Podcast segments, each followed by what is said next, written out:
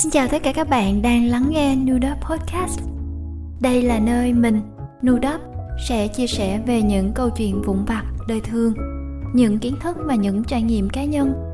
Hy vọng qua mỗi số podcast mà mình chia sẻ, chúng ta sẽ cùng nhau tích tiểu thành đại, tô điểm thêm những màu sắc tích cực và có những phút giây sống chậm đi giữa thời đại số.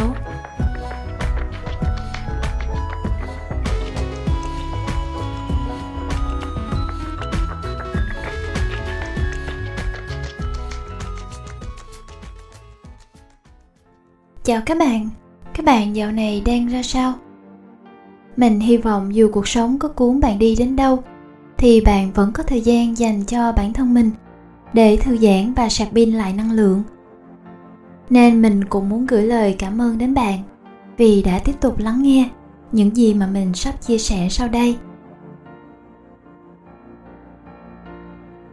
Mình vừa xem một cái YouTube video của Ali Atta là một youtuber nổi tiếng về các video quản lý thời gian, tăng hiệu suất trong cuộc sống và công việc. Ali có nói về các phương pháp để giúp ali định hướng lại cuộc sống của mình. Hai phương pháp trong số đó là nguyên lý bia mộ và kế hoạch odyssey. Mình thấy chúng rất là hay và gần gũi, nên đã tìm hiểu thêm và muốn chia sẻ đến các bạn trong số podcast này, cùng với những trải nghiệm của chính bản thân mình. Nguyên lý bia mộ Nguyên lý bia mộ là một nguyên lý được nhà tâm lý học nổi tiếng thế giới Jim Layer nhắc đến trong một hội thảo về sự lãnh đạo.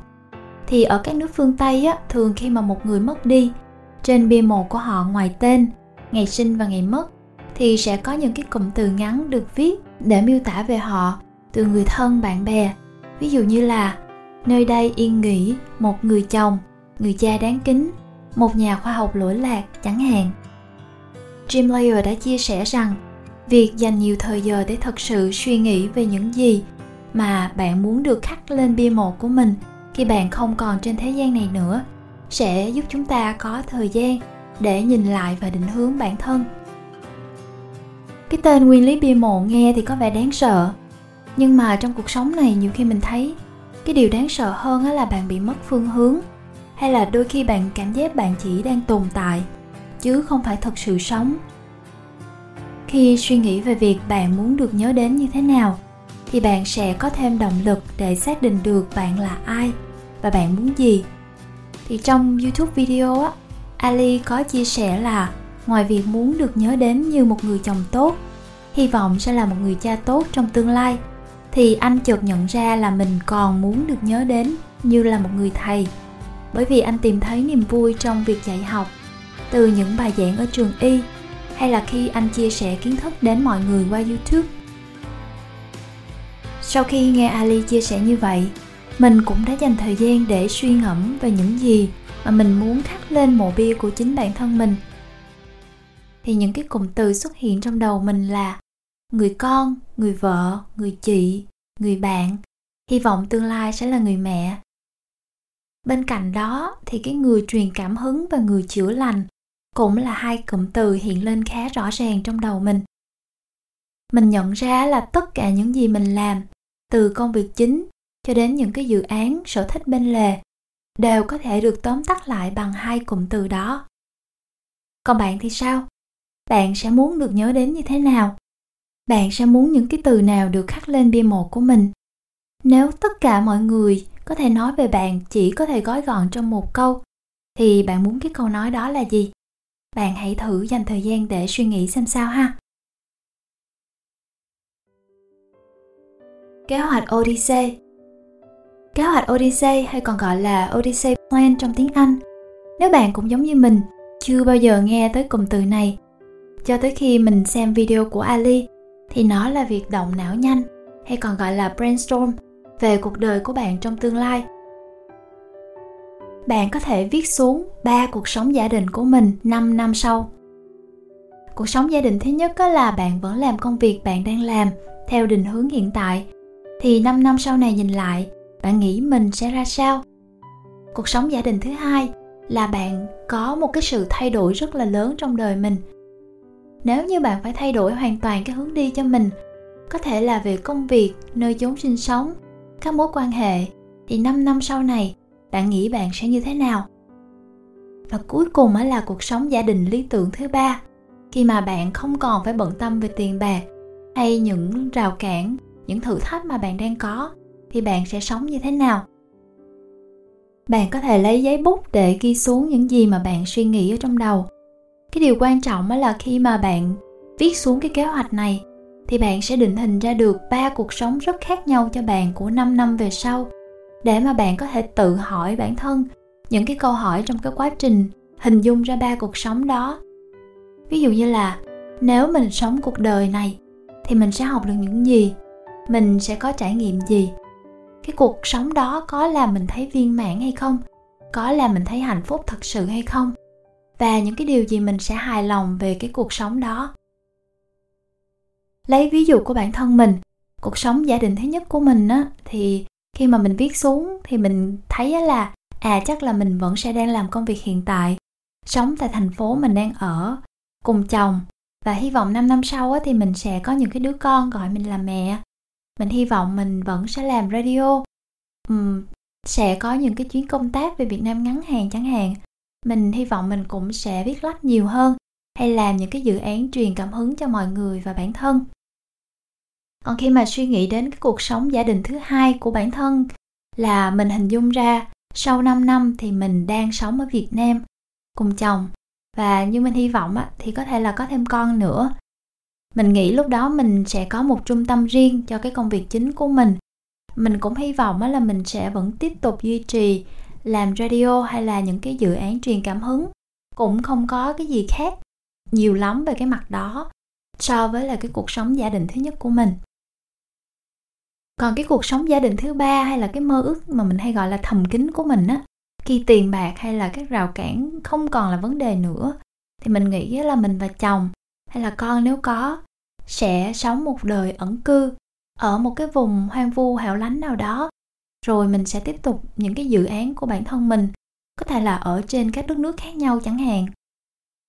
Những cái câu trả lời mà chi tiết hơn cho những cái câu hỏi mà mình đưa ra ở trên cho ba cuộc sống gia đình của mình á mình đã viết ra giấy rồi. Nhưng mà mình xin nó là giữ lại cho riêng mình, để mà mình có một cái chút gì đó riêng tư ở trong cái hành trình mình hiểu về bản thân mình.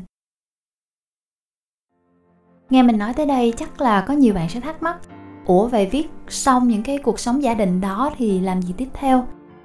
Khi bạn đã định hình được những cái cuộc sống đó rồi, thì bạn có thể thử quan sát, nói chuyện hay là tìm hiểu về những cái người đang sống cái cuộc sống giả định đó của bạn? Ví dụ như là qua sách báo, hay là qua các phương tiện truyền thông đại chúng chẳng hạn.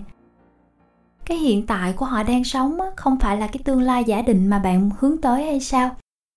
Như với mình á, thì cho cái cuộc sống giả định thứ hai, thì mình nói chuyện với là những cái anh chị đang sống cái cuộc đời mà mình hình dung ra là mình sẽ sống khi mà mình về Việt Nam hay với cái cuộc sống gia đình thứ ba của mình á, thì có vô số những cái người làm youtube, họ đang sống cái hiện thực trong mơ đó để mà cho mình nhìn ngắm. Qua đó mình sẽ nhìn nhận được thêm rằng liệu cái cuộc sống mà mình hình dung ra có phải là cái hướng đi đúng đắn cho đời mình hay không? Từ việc viết xuống, từ việc quan sát, suy nghĩ, tìm hiểu, thì cái bước tiếp theo bạn có thể làm nữa đó là bạn có thể thử hiện thực hóa những cái điều mà bạn dự định ở một cái mức độ bắt đầu vừa phải xem.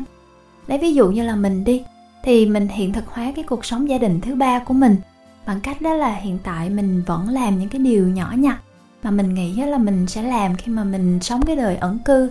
Ví dụ như là mình làm vườn, mình làm đồ thủ công, mình làm những cái dự án truyền cảm hứng ngay tại nơi mà mình đang ở, ngay tại cái thành phố mà mình đang sống cho nên nếu mà bạn quyết định thử lập kế hoạch Odyssey, thì có gì hay ho bạn cứ nhắn kể cho mình nghe nha. Biết đâu tụi mình lại học thêm được một cái điều gì đó mới mẻ. Một trong những cái câu hỏi mà thường hay đặt ra nữa là khi nào thì chúng ta nên thực hành cái kế hoạch Odyssey này? Thật ra thì không có một cái thời điểm bắt buộc nào là bạn phải thực hiện cái kế hoạch Odyssey của mình hết. Nhiều người thì họ cảm thấy cái bài tập này có ích để mà hình nhìn lại bản thân sau vài năm. Cho nên là mỗi vài năm thì họ thực hiện cái kế hoạch Odyssey này. Hay là khi mà bạn đứng trước một cái bước ngoặt lớn trong cuộc đời, ví dụ như là bạn tốt nghiệp đại học, thay đổi công việc, thậm chí là cả một cái sự nghiệp của bạn, hay là bạn có những cái thay đổi biến động lớn lao về đời sống tinh thần, thì bạn có thể thử viết ra kế hoạch cho cuộc đời mình. Điều chính yếu của kế hoạch odyssey này á là nó sẽ giúp bạn nhìn lại bản thân để bạn có thể tìm ra được những gì bạn thật sự muốn làm cho tương lai của mình. Nhất là khi chúng ta có thể đang mắc kẹt với quá nhiều lựa chọn và ngẽ rẽ. Như mình hay nghĩ vui là mình hình dung ra một cái giao lộ. Quá trời đường đi, mà cái người đứng giữa giao lộ thì cứ đứng bần thần ở đó cả một thời gian rất lâu. Tại vì nhiều khi quá nhiều đường đi như vậy á, thì mình lại không biết đi đường nào hết. Cuối cùng á, mình cũng cảm ơn bạn một lần nữa đã lắng nghe cái số podcast này của mình. Số podcast về tìm hướng đi trong cuộc sống bằng nguyên lý bia mộ và kế hoạch Odyssey lần này. Mình hy vọng qua câu chuyện, qua những cái chia sẻ và những cái điều mà mình đã học được thì mình có thể giúp bạn phần nào nếu mà bạn tìm thấy bản thân bạn trong những cái lời mà mình đã nói. Nu, hẹn gặp lại bạn trong một số podcast hay một số radio tiếp theo nghe. Nếu mà muốn tìm nu hay là nghe lại những gì mà nu đã chia sẻ thì bạn có thể tìm tại Nudop podcast hay Nudop radio trên youtube, facebook, spotify hay là một số mạng xã hội khác nữa hẹn gặp bạn lần tới để tụi mình lại cùng nhau sống chậm đi giữa thời đại số ngang.